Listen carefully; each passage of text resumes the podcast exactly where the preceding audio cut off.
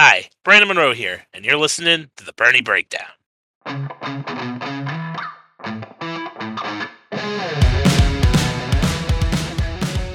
Well, well, well, after a week where NASCAR decided to drop the hammer on just about everyone, we have no penalties coming out of the Indy Road Course. That is a very good sign to see. I'm Brandon Monroe, and alongside me, as always, is Mark Chavez. NASCAR's getting ready to go to Michigan this week, but I think uh, everyone's eyes right now, um, they are in the state of North Carolina. They're not going elsewhere, and that's because North Wilkesboro, they're back. We got racing back at North Wilkesboro, and I think that's something everybody's really excited about. Yeah, I mean, people have been looking forward to it since they announced it. I believe earlier this year.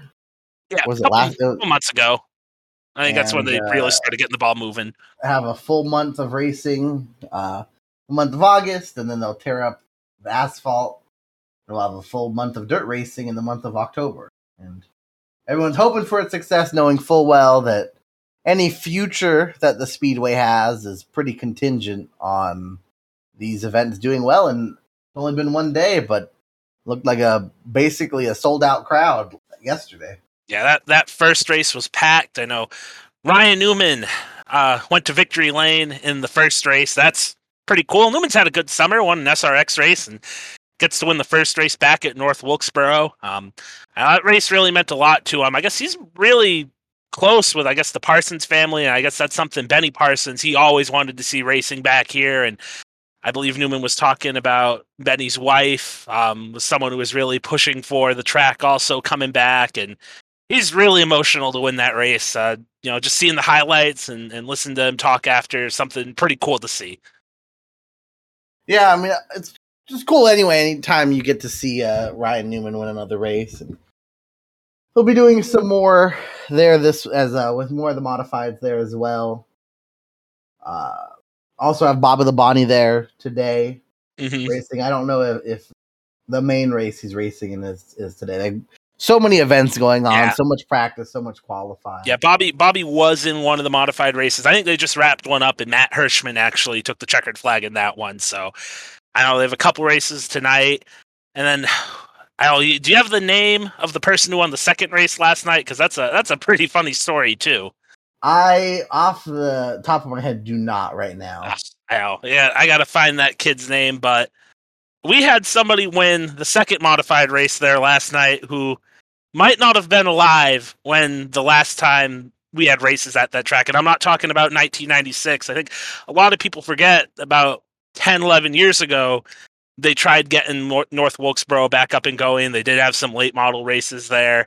Um, uh, with the second modified race last night was won by an 11 year old, which that's pretty incredible when you think about it.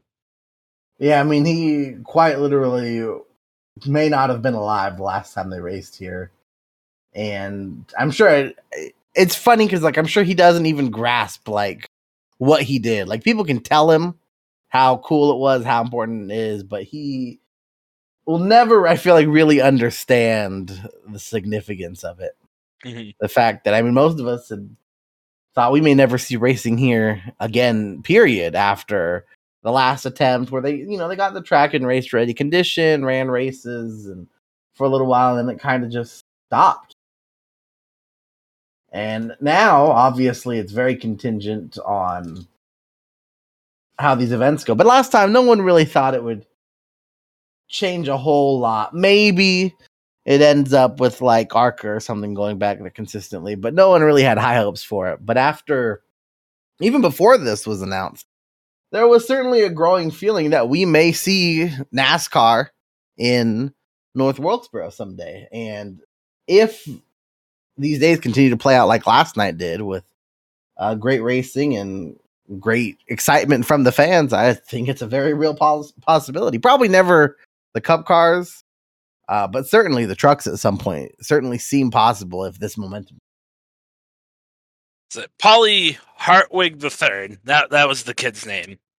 Might have butchered that last name a little bit, but that's that's the 11 year old that won the crate modified series race there after the uh the first race of the night. So that's a pretty cool story.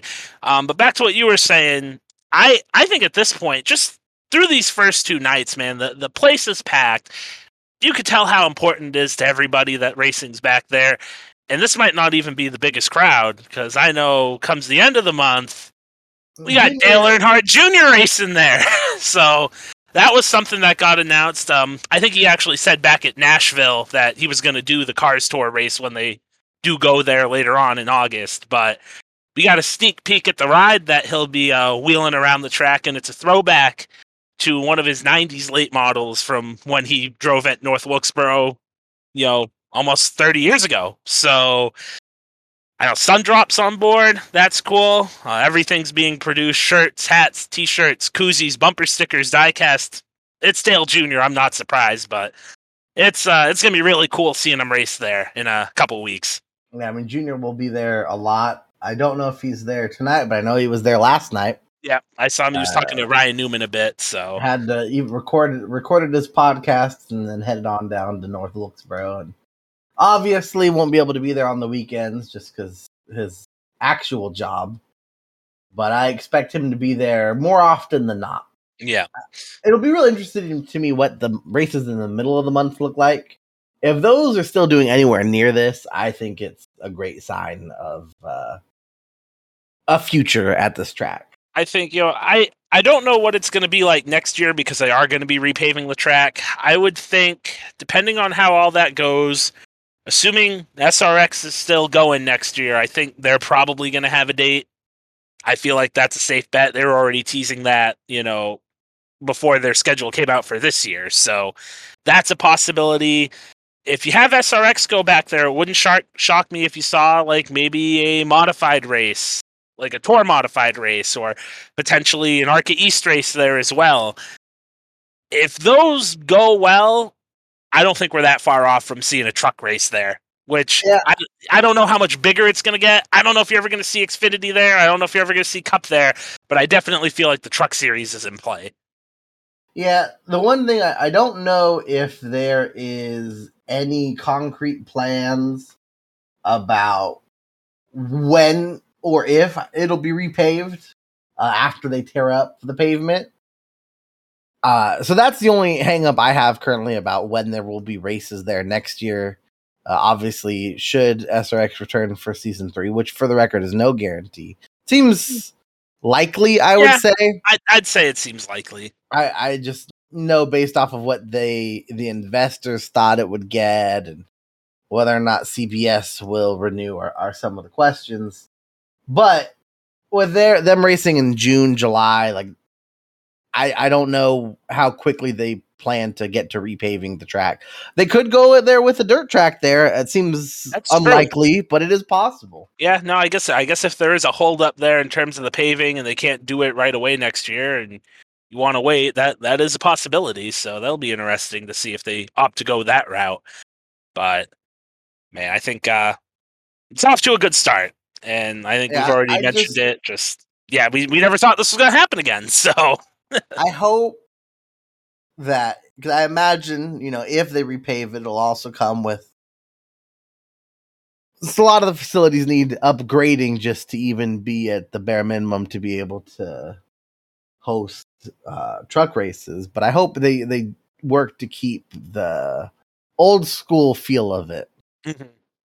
I, I think uh, they're going to do that. The Winston color scheme, the even if you don't need to have Winston, obviously painted on all the buildings, but red and white, pretty iconic mm-hmm.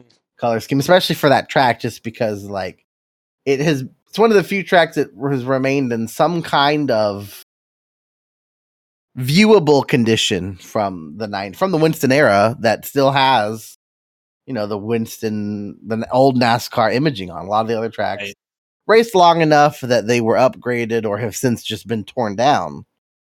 Uh, so it was always a cool thing to see there. I hope, and I, I would imagine they continue to to have that kind of general vibe to it. Mm-hmm. I I think it'd be a good idea, and uh, just hoping everything keeps going good. It'd be really cool to possibly get down there at some point for something bigger in the future. But Moving on to the big series, the national series. Uh, we're going up to Michigan, first and only time this year. Xfinity series looking pretty tight as always. I know there's a lot of people that I have my eyes on. AJ Allmendinger won here last year. Been looking good as of late, but I probably don't have him pegged on as the favorite for this race still. Yeah, they've been showing more speed, but still, I don't think enough to make them as the favorite. The guy I'm going with is Josh Berry plus 500. Uh, very solid last year. Was this the first uh, race he did in place of Michael Annett last year? I can't remember. I know, I know he was at Loudon because I remember him in the one car Okay, at Loudon. But this was the first one that he really contended for the win in that car. You know, at one Uh, point, definitely looked like he had a chance to win. Late yellows came. I think the lack of experience at restarts on these big ovals got to him, but very impressive showing here last year.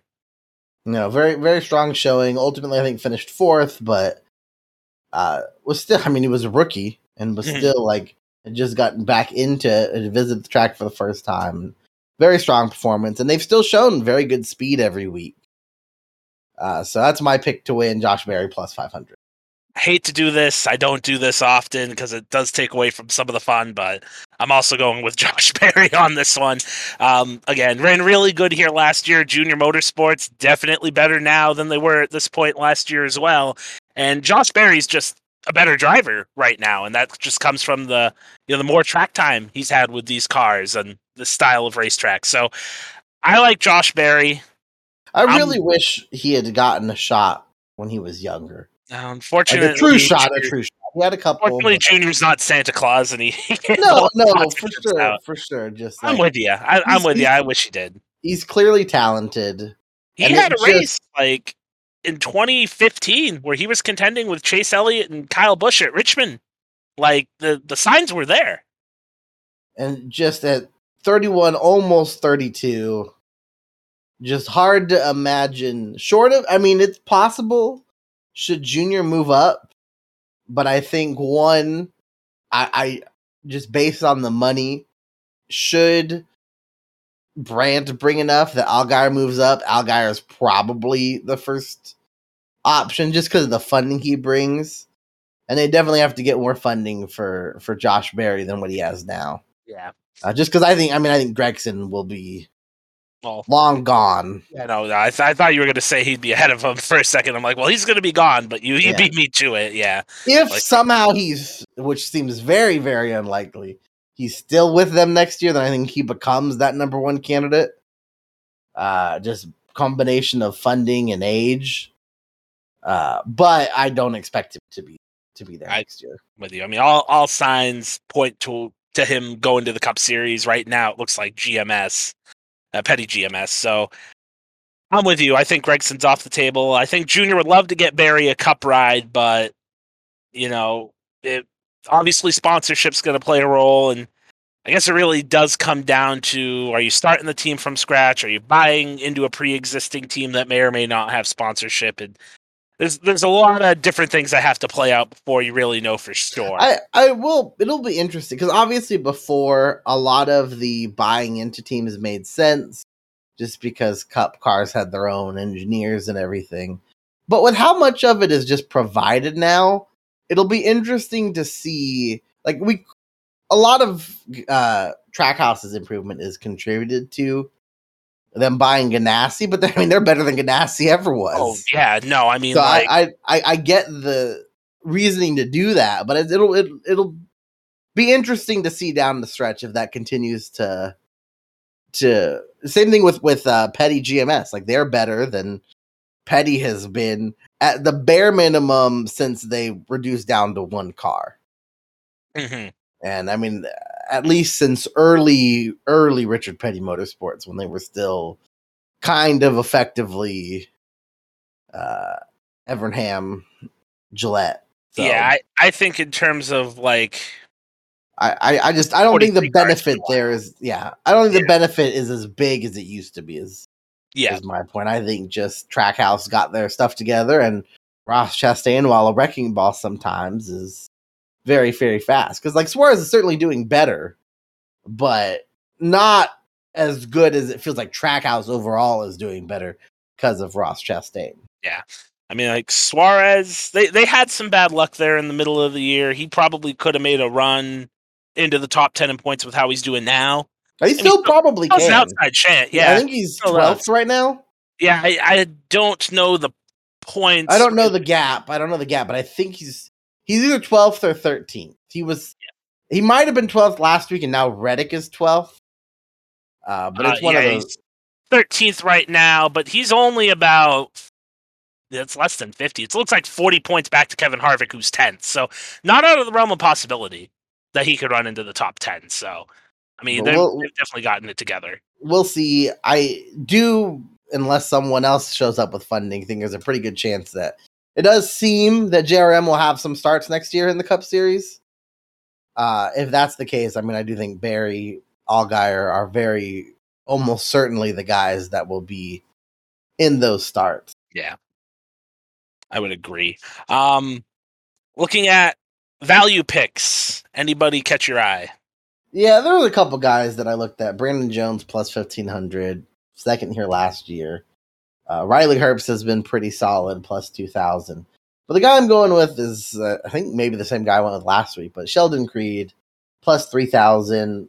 Last week was a road course, and uh, the Indy road course of that not didn't get as crazy as the Cup race, but still had its moments. Uh, so, b- but before that, he had gotten two top fives, his first two top fives of the season.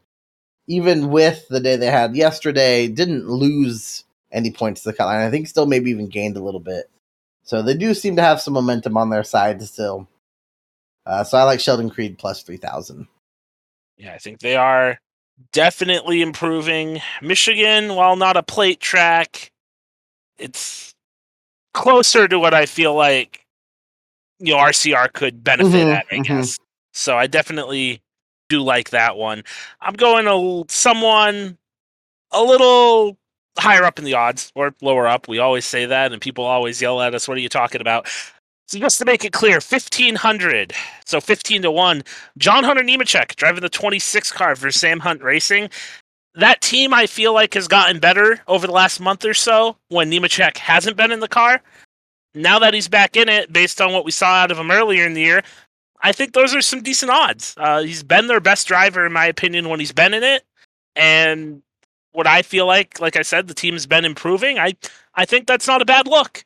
Again, um, Sheldon Creed obviously plus three thousand. If you think RCR is going to be good this week, that's definitely the better one to throw a flyer on. But I am interested to see how John Hunter does, and I think there is an outside chance he could maybe contend in this race. Oh, uh, certainly, certainly a possibility. He's been in the top five or the top ten every race he's done this year. I don't. He certainly hasn't finished every time. I don't think, but has ran well. So would not be surprised to see him uh, be able to pull off the win here. hmm Even in the Sam Hunt racing car, that would be pretty big for them. I mean, that's a team that's definitely come on, and uh, you know, you know, a couple years ago wasn't wasn't really a thing. I feel like they've only been around two or three years, so the fact that we're even talking about them possibly contending for wins is definitely a good sign. Uh, looking at the driver props, any of those catch your eyes in the head-to-head matchup? I like Sam Mayer over AJ Allmendinger plus 105 for Sam Mayer, minus 125 for AJ Allmendinger. Uh, these kinds of ovals are still where JRM has shown so much speed. Uh, came about as close as you're going to come in today's era of lapping the field at Charlotte. Uh, the only car that could really run with them at Texas was Tyler Reddick, who is a uh, but still uh, some people I saw ar- earlier this week arguing that he is an elite talent. That might be true, but I think it's pushing it until he gets some better results. But it's still a well-established cup guy that runs very well. Uh, so not all that shocking that he was able to go down to the Xfinity Series and beat up on some guys.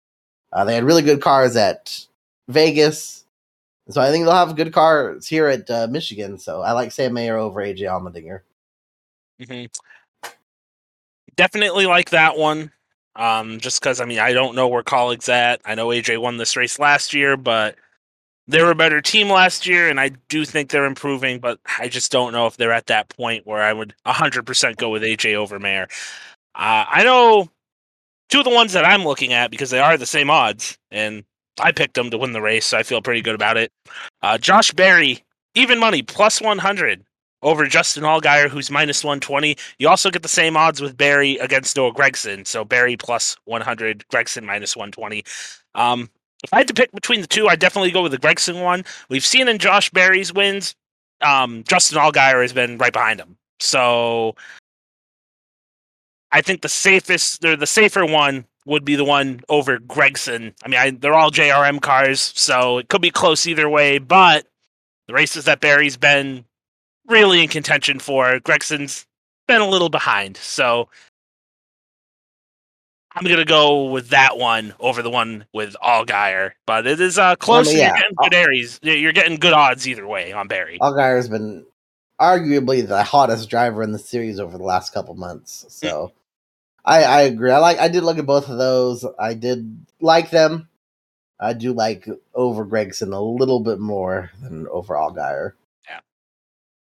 And then um just one more to throw out there real quick. If uh I mean I this is one I probably like more than you, but you know, it was John Hunter Nemechek being with him being my uh, dark horse pick, uh, plus 105 over AJ Allmendinger at plus what or minus 125. So I don't feel strongly about that one as I do the ones with Berry or even Sam Mayer, just given that that's a junior motorsports car. But again, in head to head matchups, if you could find somebody that you feel good about with plus odds, uh, definitely worth taking a look at. So John Hunter Nemechek there as well, being the underdog in that matchup, one that I would have circled as well. Um, moving over to the fantasy side, um, I know for me it was a little tricky trying to put a team together here. Uh, do you have any or better luck? Anything that you feel strongly about here for the fantasy week? Yeah, so I started off with the two Alpha Prime guys, Josh Bilicki, uh, 5400, Ryan Ellis, 4900. Uh, Ryan Ellis has been one of our favorites to play with here. I think I have to, I'd have to double check, but I think actually averaging more fantasy points a race than Daniel Hemric. Uh, I'm sure there are other guys up there too who's been no slouch, averaging around 24 points. And for 4900, like just great value there. Bilicki, we haven't seen as many starts from uh, this year uh, in the Xfinity Series anyway, doing a lot of starts in Spire's second car, but has shown speed at times and uh, certainly one of the better drivers that gets the Alpha Prime starts. Uh, so I expect him to do good as well at 5400. Uh, then the next guy I have Landon Cassill 8200. Similar to AJ Allmendinger, they've been showing a little bit more speed lately. Uh, in the last four races, he's crossed the line in the top 11. I think even if their car was, I don't even remember where it was too high at, at Loudon. It may have even been in a way that didn't help them, but even if it did, I think they still finished top 11 in that race pretty easy. Uh, so showed him some more speed. Has to pick it up a little bit with Creed coming, and Sieg's been still consistent, so just right behind Cassill. Uh, so, and with AJ winning last year and them having a little bit more speed, I could see them running well at 8,200. And then the other three guys I have, not a whole lot to say about them Noah Gragson, Justin Allgaier, Josh Berry. Uh, Gragson's been good. JRM's been great. Allgaier has been among the hottest drivers on the circuit the last couple months, and Josh Berry almost won this race last year. And along with Allgaier, dominated dominated the last medium to high banked oval we were at in uh, Charlotte. Kind of crazy that we have the schedule now at a point where it's been two months Yeah, over over two months since we've been to like a high banked oval. Closest thing would probably be Nashville, which is not that high banked and also concrete. yeah, yeah. Very different. Can't really draw any comparisons there. So pretty crazy that's worth the schedule out. But that's my team. Gragson, Allgaier, Berry, Landon Cassill, Josh Bilicki, Ryan Ellis. We have uh we have similar teams. I also went with Ellis and Bilicki. Um just really low salary, hard not to go with them, especially when that team when they haven't run into issues. Last couple weeks it's been stuff not of their own doing unfortunately, but when they're able to keep the cars clean, doesn't really matter who's in it. They're able to get you positive fantasy points. Next up, uh, Riley Herbst, 8,800. Again, just somebody that constantly has been improving this year. Hoping from a fantasy standpoint, maybe a little bit worse of a qualifying effort. That's something he's been really good at as of late. But I think even at 8,800, if you're making teams right before the race starts, if they have a little bit of a disappointing qualifying effort. If he's like around 15th, that's an easy play with how they've been running during the races as of late. And then to round out my team, very similar to yours, Sam Mayer 9400, Josh Berry 10300, and Justin Allgaier 10500. So I don't really have much to say. It's it's pretty similar in terms of the guys on here. Yeah, I mean, if I think JRM will have a great day, and if they do, the teams will do well. Yeah, I feel like the difference there might be uh, what Herbst instead of Cassill, and then Mayer instead of Gragson. The other, the yeah, other I mean, that was I I do like Herbst more than Cassill, but I didn't have the money for Herbst. Right. I like Gragson more than Mayer. Mayer's been on a little bit of a slouch. It just hasn't shown race winning speed to where I'll take the. I, I think Mayer is more of a downgrade over Gragson than Cassill over Herbst. Mm-hmm. Yeah, but I think uh, I think those two will be interesting. We'll we'll see. I think having those JRM guys, regardless, feel very confident with Berry and Allgaier. Mayer, I am a little bit higher on him than you are, but you know, if you have a way to work Noah Gragson onto the team, I can't fault you for that. That's definitely a really good play as well. So that'll wrap up the Xfinity series. Moving over to the Cup side, we do have some news there. Obviously, we know about Austin Hill making his first career start for Richard Childress Racing. And it was also announced earlier today that Kurt Busch will not be in the 45 car once again this week. Ty Gibbs will continue to be in it as Kurt recovers from his concussion-like symptoms that were um, uh, that he suffered from his accident at Pocono. Yeah, I, I will say Kurt right uh, shortly before we started, maybe shortly after. I actually don't remember, but did tweet that he's actually at a Charlotte FC game right now. So hey, clearly, good. clearly feeling well enough to be in a loud uh, environment where there's a lot going on. So I do expect to see him back in the car. I think a lot of people are trying going a little bit off the deep end. I get the concern with it. Um, and I certainly think this is something now where even if he does race next year, every time he takes a hit, there's going to be like a pause and a concern there. Uh, would still not be shocking to see him retire at the end of the year. I fully expect him to be back in the car this year, though. There's no right now real rush to get him in there. Obviously, we could still end up with 17 winners. Uh, gets a little bit less likely every race we go by that we don't get another one now. Uh, obviously, Michigan an opportunity too, as is Richmond, Watkins Glen, maybe a little bit less, but there are a couple names that have done good on road courses that have not gotten wins yet. Uh, I think if we get to 15 winners at some point, I think there's a lot more of a push from Kurt to get back in the car. But if we head into Daytona and there's still only 15 winners, uh, I would not be surprised if the next time we see Kurt is at Darlington.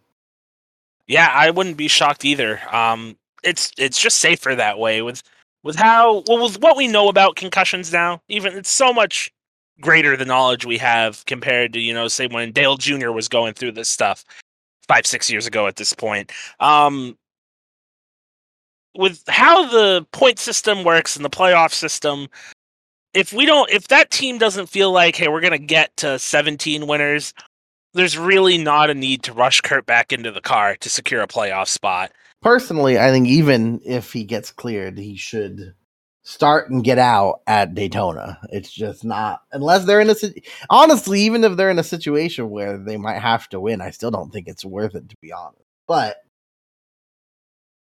that's the only like even if he gets cleared for Richmond, I if I was him, I would probably end up effectively sitting out Daytona. Yeah, I don't. It's one of those things because I know we've heard NASCAR. They said they would look at these situations. I mean, we we saw it with Hocevar at um, what was it, Sonoma, where they were talking like um, I can't remember. Did they say if a win there would qualify him for the playoffs or not? Still, uh, I remember there was there. It wasn't as cut and dry as it normally was. I remember there was some issues going on there with if the win would get him in or not. I don't. I think you might be right, but I think that also the logic might have been because Suarez is a cup guy, but I don't That's fair. I don't fair. remember for sure. I think I think you're right. I think that was the logic behind it because you don't want a cup guy in that situation dropping down and punching a ticket into the playoffs for a regular season truck driver. So NASCAR might be a little bit more lenient in this case where if Kurt starts a race, I mean, I will say, if Kurt's somebody in a position where like we go to, to Daytona and there are 16 winners and he literally has to win to get in. or just have somebody else that's won. Like, you know, I'm sorry, there's 17 Yeah. winners and he has to win to Yeah. get in. Mhm. Then he probably races. If there's 16 winners, then like you just need a guy to not win. That's a little bit yeah. different of a situation. But I- I don't know what NASCAR do. I mean, I know they also talked about because I think this got brought up, and I don't know if they actually addressed this, but I know we joked about it a couple years ago. I think it was when Austin Dillon was in the playoffs, and they had the Roval as the cut race, and we joked like, "Man, should Richard just have Austin get out of the car after one lap?" And they put Kaz in the car because he ran so good at the Daytona Road Course. Like, I think something like that. Yeah, there's NASCAR would be frowning upon that. yeah, with the medical reason here, I'm sure they'd get clearance from NASCAR before yeah. it would count, and I'm sure in this case NASCAR would uh, make an exception uh, for it counting if Kurt was still in any kind of risk, which I mean he's inherently going to be. Right.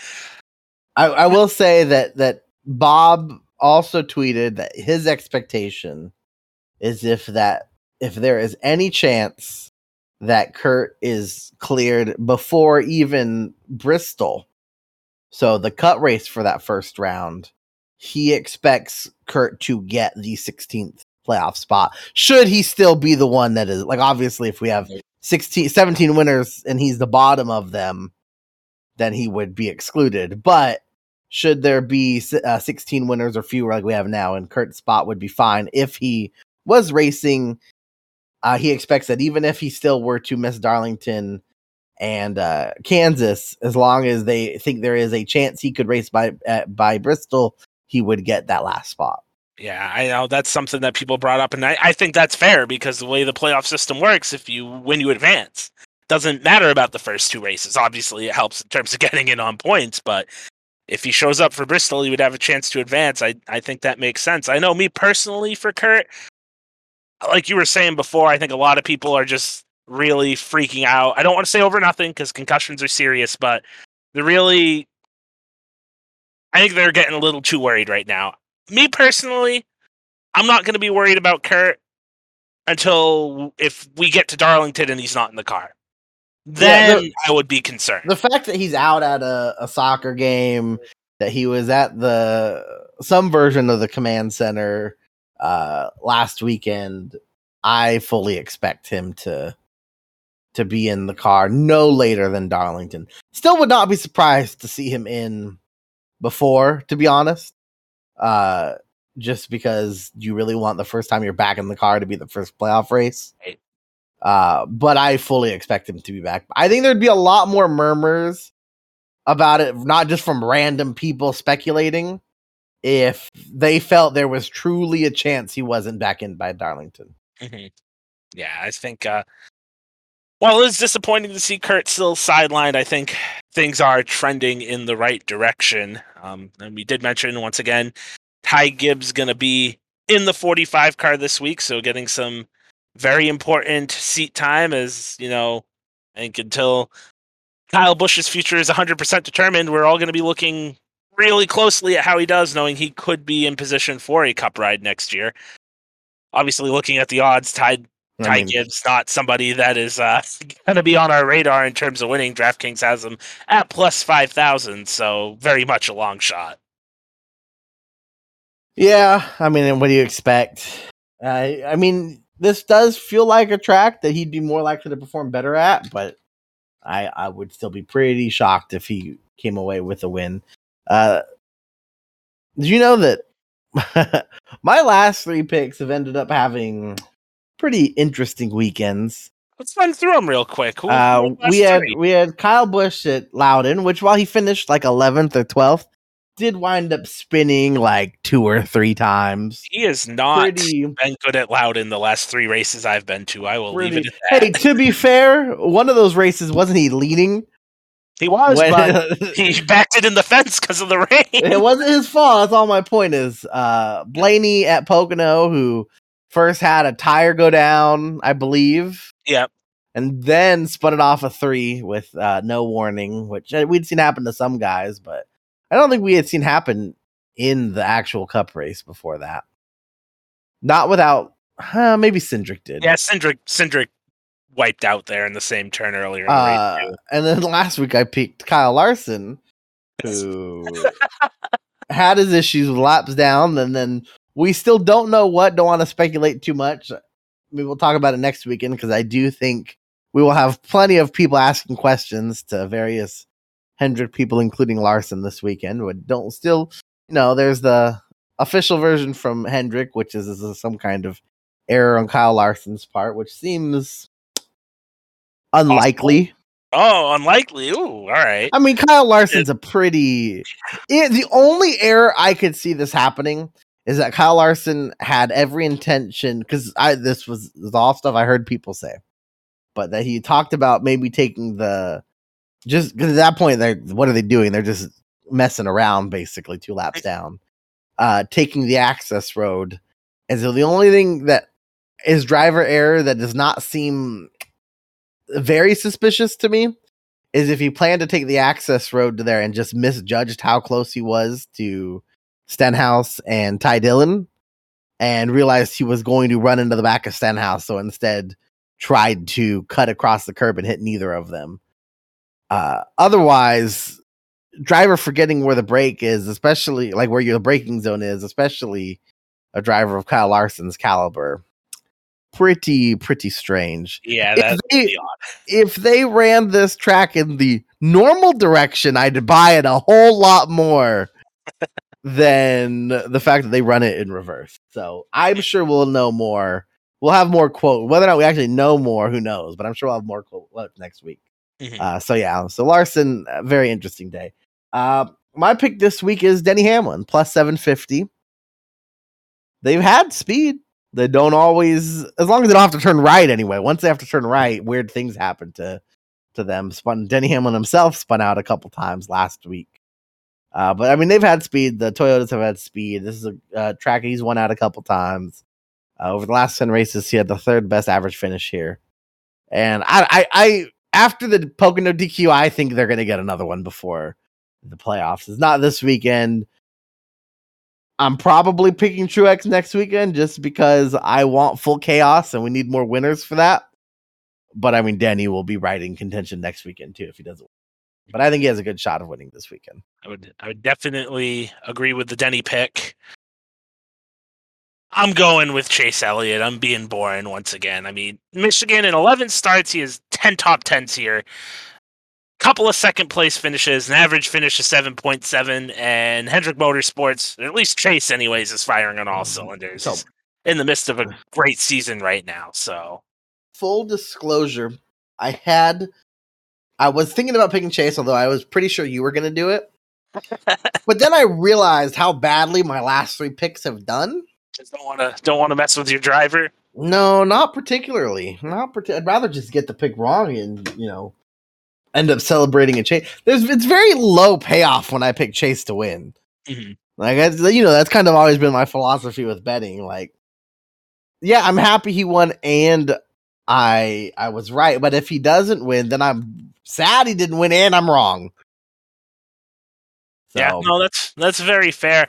Um, also, just to add to that, that seven point seven average finish, uh, best on an oval. The only tracks that he has a better average finish at: Watkins Glen, the Roval, COTA, and Road America. so I will say it would. I don't remember exactly where he crossed the line. Nashville would have been pretty close if they had had one more tight lug nut. yeah, if he if he didn't drop, because I mean, like they dropped all the way back there too at the end. Like I think he qual, I think he finished that race eleventh. Uh, It was 11th, 12th, 13th, somewhere in there. But they You had see- spent almost the whole race running in the top 10, top You're, 5. you're probably looking at something around like uh, you know, if assuming they didn't have the lug nut, if he finishes in the top five, yeah, no, it's definitely better than we can, you know, there are a lot of times things like uh Gragson and Cassill's DQ, Denny's DQ, they could be like, well, you know, you don't know what kind of speed they lost. This was a loose lug nut. They lost Yeah. speed from having the loose lug nut. That's very true. Not to mention, too, I mean, like the Chevys that day. It's at least last year there, the Chevys. I mean, it was really Kyle Larson. They were on point all day. Obviously, the Toyotas there this past time. They were they were the Michigan is definitely the track that Chase has been the best at it that he hasn't won at. Yeah. There have been other tracks where he's had a lot of good races. Bristol, Darlington come to mind. But Michigan always seems to be a threat there. Yeah, so I definitely like the Chase pick. Uh, you know, I think what every year in the modern era we've had somebody get to five wins at least. For a little while, I wasn't so sure, but you know, Chase's run and then the DQ at Pocono that allowed him to pick up his fourth win does seem likely someone will get to five. And I'm beginning to think it might be before we get to race 26 at Daytona. So, Well, I mean, at this point, it's, It's almost certainly Chase or nobody. oh, fair. That is probably true. what, what would be crazy is if we got Chase at like five or six wins going out to Da- out to Daytona, and the other two races were won by different people, so we still had like sixteen winners. That would be pretty nuts. It'd be pretty crazy. Pretty crazy. Um, who are you looking at for your uh, value pick? I there there are some guys I think that have pretty interesting value. Obviously, there is some concern with Ford, uh, but if they somehow showed any kind of, of legitimate speed this weekend, guys like Joey Logano, who has Joey won here, Yeah, he has a couple Okay. of times. I think uh, Chase finished second to him. I want to say in Uh. 2016, and he won one of those 550 high horsepower or low horsepower. Don't want to talk about races in 2018. Yeah, Joey's won here. uh, obviously, I mean, he, he could still, I feel like, win any weekend, run 20th any weekend. It's just kind of what Joey's been doing. Uh, Harvick, speed wise, this is uh, uh, this is one of his best tracks. Won four of the last 10 races here, has an average finish of 5.9 in that span. Uh, obviously, pretty good there. A guy like Erik Jones was was pretty good at Fontana. And uh, has been his best tracks have probably been those uh, mile and a half bank tracks, which obviously is two miler, but Michigan probably races closer to those than it does to Fontana. Uh, but I'm going with Bubba Wallace plus 2500. Uh, his best results have come on the bigger track. They did a tire test here. Uh, he's has a top 10 here before, which he doesn't have a top 10 ton of top 10s in his career. So that's always a, a good thing to see. Uh, right now, he's on the hottest streak of his career, has three top 10s, including two top fives, and has never even had more than three top fives in a season. So certainly have righted the ship in terms of their issues. You know, they they could come back at any moment, but Kansas, one not the very last uh banked oval we went to, but the one right before it, uh had a car that could have at least competed for the win. Who knows what shakes out if they don't have their multiple issues there, but they still managed to run up and get a top ten.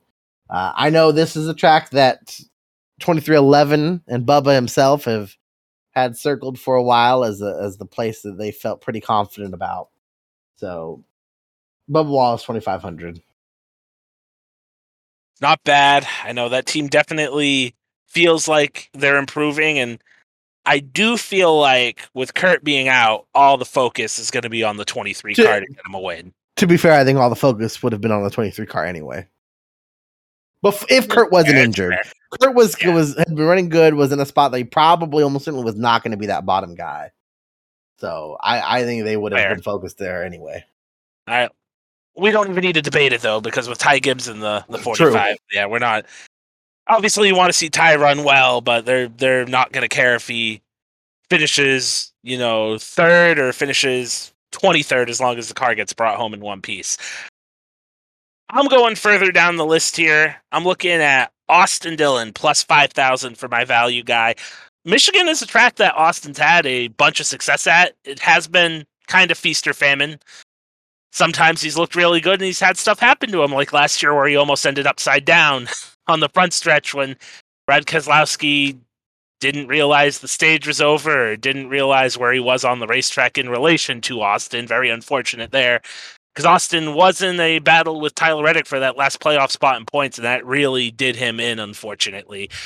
But again, it's a track that he's had success at. You've seen him have top five, top 10 runs here. RCR's looking a lot better. I know, obviously, Austin, not to the level, say, Tyler Reddick is, but when you're going to a track where you have had success, I think he's probably going to have a little bit of extra pep in his step going in here. And obviously, at this point, he does need a win to make the playoffs, but plus 5,000 for somebody that has had shown speed here for a team that is a lot better right now than they were previously in years past. Austin, um, got to make something happen. He's my dark horse. I'll keep an eye on him. Plus five thousand. Probably gonna sprinkle a little bit of money in there as well because that would be a pretty nice hit if he does pull off the upset. Yeah, I mean, just I know that their cars are better, but Austin Dillon being at the same uh, level as Ty, same odds as Ty Gibbs is pretty, pretty crazy. Yeah, I mean, I I think it's just one of those things, and you know how it works too. Sometimes a name like Ty Gibbs that might get people who aren't into betting as much just throwing money on him. Like I, I feel like that might be a popular one where you have not big bets but small bets on, and I'm with you. There probably should be a little bit of a difference there, but eh, is what it is. I'm not I'm not pick putting my money on Ty, so I, I don't really need to worry about that there looking at the group bets, we have Group A Chase Elliott plus 240, Kyle Busch plus 260, Kyle Larson plus 270, Denny Hamlin plus 280. I mean, we're we're both locked into our guys here. Don't really need to talk about that, right? Yeah, that's that's true. Pretty pretty locked in there. To be fair, I also think Larson has a very good chance to have a a very good very good weekend. I mean, Michigan is one of his best tracks on the schedule, so that is a very fair thing to say. But because of who we're going with, I'm taking Chase at plus 240, and you'd be going with Denny at plus 280. Going to Group B, we have the human wrecking ball himself, Ross Chastain, at plus 220, Tyler Reddick plus 240, William Byron plus 300, Ryan Blaney at plus 300. Some very interesting choices here because I mean Byron almost won this race last year. Blaney did win this race last year, and then you have Tyler Reddick coming off of a win, and Ross Chastain consistently has been the best out of all four of these drivers so far. Yeah, I'm just gonna keep hoping that William Byron gets it turned around. So I've picked William Byron here. I think I'm gonna take the easy way out and go with Ross on this one. I just if I'm gonna go with somebody else, it'd probably be Ryan Blaney.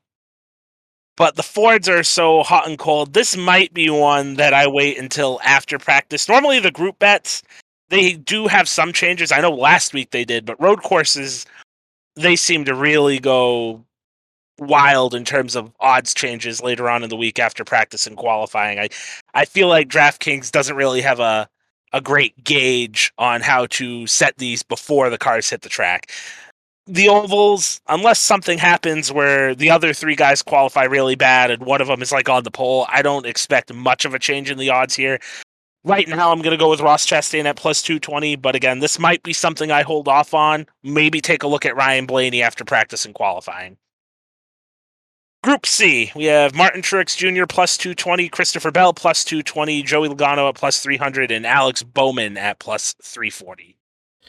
I'm going here with Christopher Bell.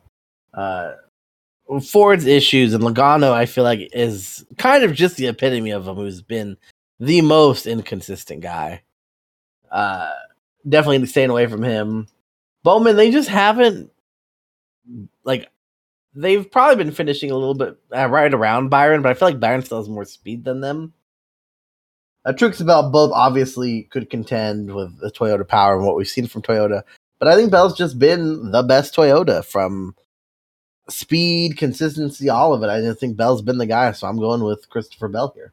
I am right there with you. I feel like Christopher Bell has been the best Toyota probably since mid to late spring they're definitely the most consistent. They're the only one that I don't really worry about when they unload. I think the only reason why I've been turned off a little bit betting on him is because I hammered him at Gateway, and instead of contending for the win, he ran like seventh all day.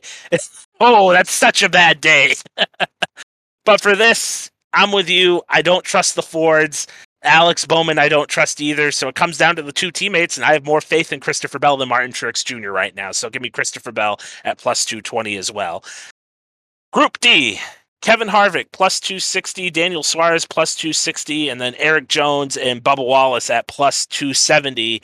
You already have Bubba as your dark horse pit, pick. I'm a, I'm assuming you're going to keep it that way here and go with him in this group as well. Yeah, I'm going with, with Bubba here. I, I to be fair, this I and I think the odds reflect that I do feel like is the most up in the air one. If Ford brings speed, Harvick could certainly contend. Uh, and Erik Jones and Daniel Suarez have had speed. It comes and goes. Suarez definitely had a little bit more than Erik Jones, but I, I really do think anyone from this one could emerge as the top finish. But I am going with Bubba. I'm going to be a little different here because I was going to go Bubba, but then after thinking about it a little bit, still don't really trust that pit crew. I know they've had changes and you know they've had some better luck lately. They've still had some issues, but I'm not worried about the speed. I kind of look at this as a whole team thing and you know if there's late pit stop or something in these races because we've seen it Michigan before, whether it be a late you know green flag run, green flag pit stops at the end, late pit stops there, even a late yellow, something along those lines. Um, I'm going Kevin Harvick at plus 260. Just not 100% sold on Bubba right here. It's one of those things where it's not the driver, it's the team. I think the speed's there in the cars, and I think the driver can get it done, at least in terms of this group matchup. But I'm, I'm still a little worried about that team. So I'll take a little bit of the safer option here. Kevin Harvick obviously really good at Michigan, so we'll uh, we'll go with him at plus 260 for Group D. So going over to the fantasy side for the Cup Series, another one where I think you can put together a lot of different combinations again this week. You know, some weeks it's pretty straightforward. You know, there's a couple guys that are gonna do the job for you. And this is another one when it comes to how the salaries are made. I, I feel like it's a little wide open. Yeah, I started off with Kyle Larson, 10,700. We already talked about this has been one of his better tracks. Uh, three wins in the last 10 races here, only eight starts in them since he took his vacation for undisclosed reasons in 2020. Uh, he has since 2016 when he first won. So since he was officially a Cup Series winner across all tracks, he has an average. Uh, this is his third best track in active tracks anyway. Of his average finish 7.9, behind only Dover, where we also know he's very good at, and Nashville, where he's won two race. We've ran two races, and he's won one of them. Uh, other track for the record is Chicagoland, which also not surprising. Uh, third guy, Denny Hamlin, ten thousand three hundred. Uh, already talked about him. Kevin Harvick is the fourth guy at 8,400. Uh, mentioned before, he has a lot of success here. And I think you can make an argument that in recent weekends, he's been the arguably the best Ford. Uh, he's only behind the Penske cars in points earned, and that includes uh, having two DNFs and uh, losing what would have certainly been a top five at Pocono due to Ross Chastain, Denny Hamlin, whoever you want to uh, attribute that to. Either way, uh, Harvick lost out on several points there. Uh, Bubba Wallace is my next guy at 7,400. Then I have Ricky Stenhouse at 6,700. He has had pretty good speed at some of the high bank tracks. Uh, Fontana, Kansas, Charlotte. He all finished. He finished top 10 in all of them. Had pretty good speed at them. So I, I think he could get. They could get their first top 10 since that streak uh, here at Michigan. Last guy I have, certainly a wild card, but Austin Hill, 6,400. He's in good equipment. This seems like the kind of track that would suit him.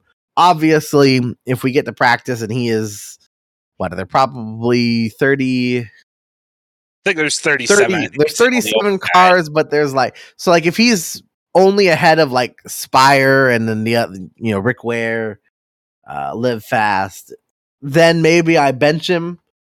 But I I could see him easily running top 15, top 20 here. Um, and depending when he starts, obviously depends that too. But at 6,400, that's just pretty good value for the level of equipment he's in.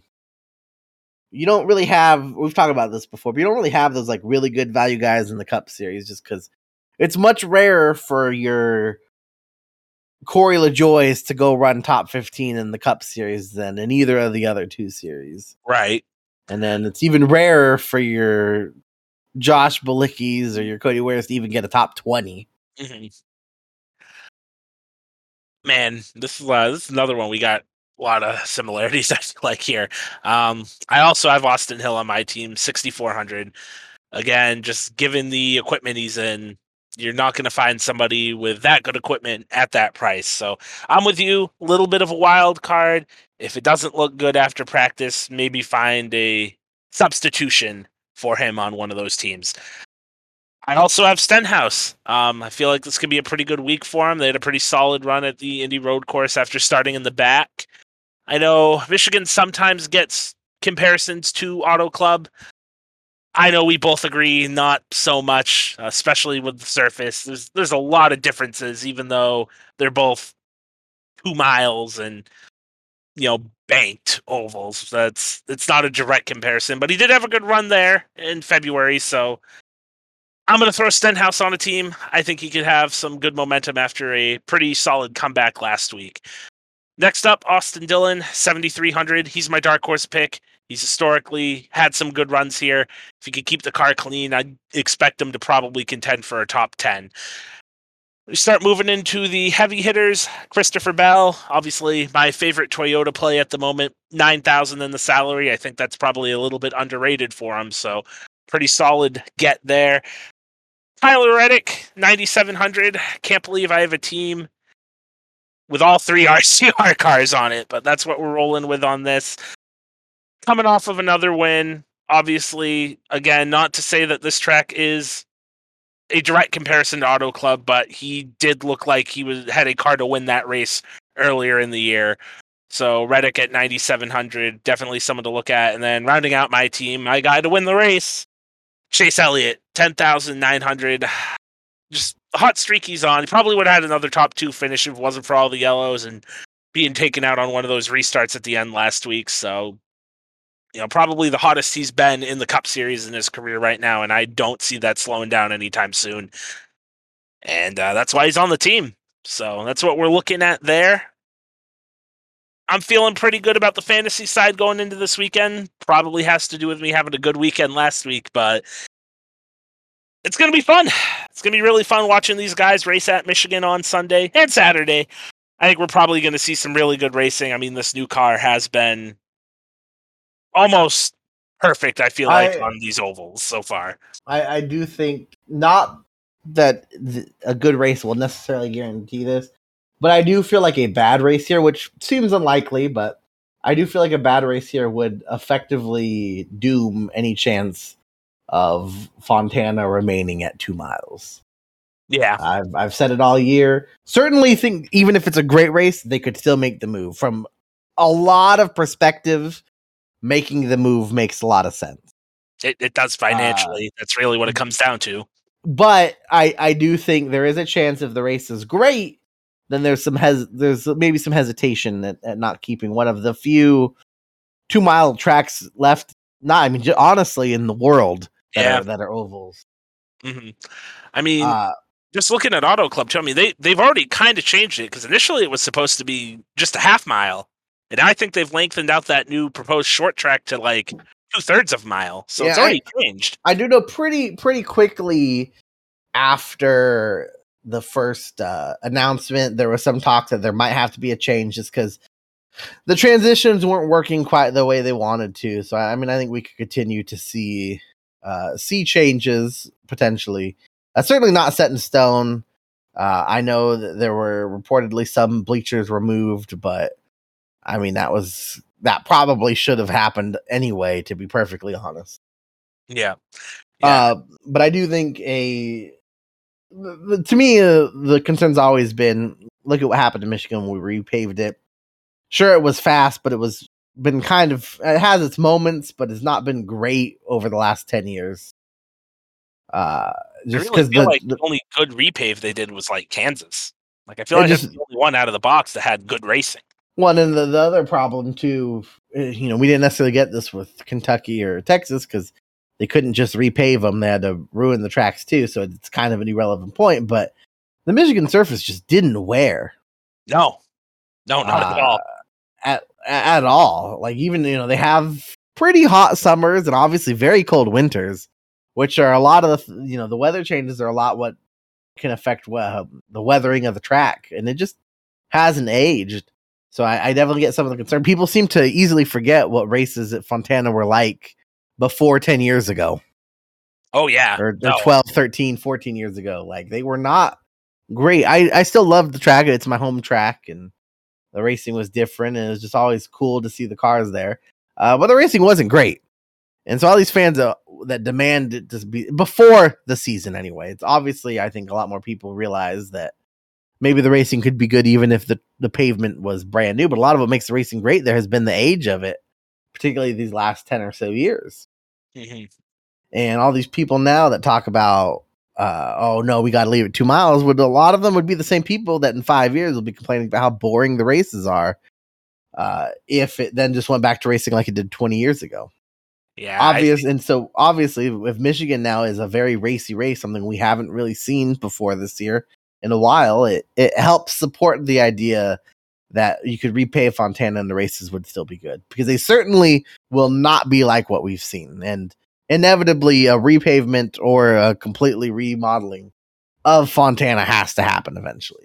Yeah. I mean, just from a financial standpoint, with land being so valuable out there, I think going to the short track is still going to be their number one plan. But I mean, if you go out there at Michigan and you just put on a show, if it's something crazy with, you know, side by side racing, slingshots, 30 plus lead changes, it's going to be a hard sell to say, hey, we're going to make Fontana a short track when if there is a weak spot with these cars right now, probably the short tracks. So yeah, I mean, cause it kind of felt like the short tracks and the flat tracks, and we've had a couple flat tracks, and the races have been, been better. pretty New good. Gateway were solid. yeah, pretty good. So we'll see. We have a, a big test with Richmond, which I don't think was that bad of a race. I just feel like it was like a stand. It didn't change with this car.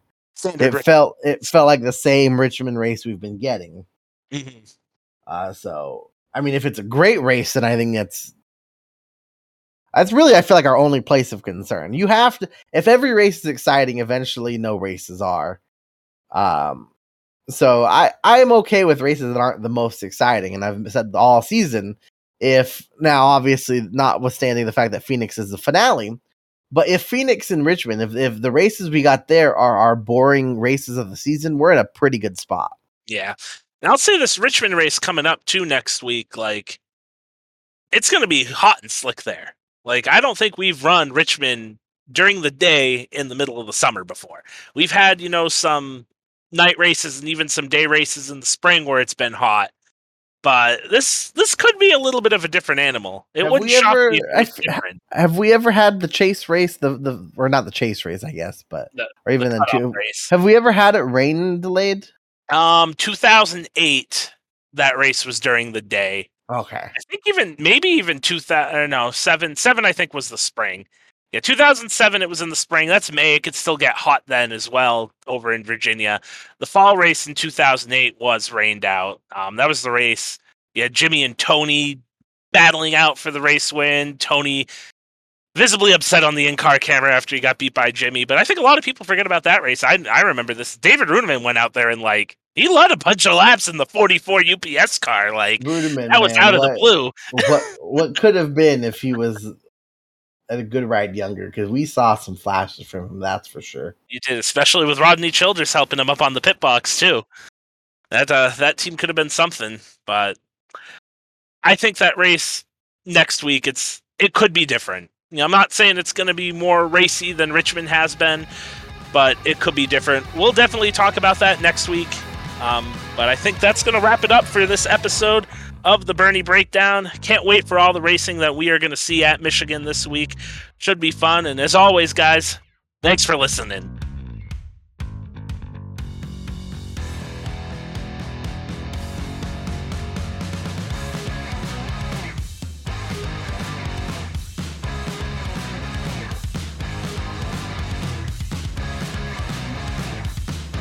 Brandon Monroe here.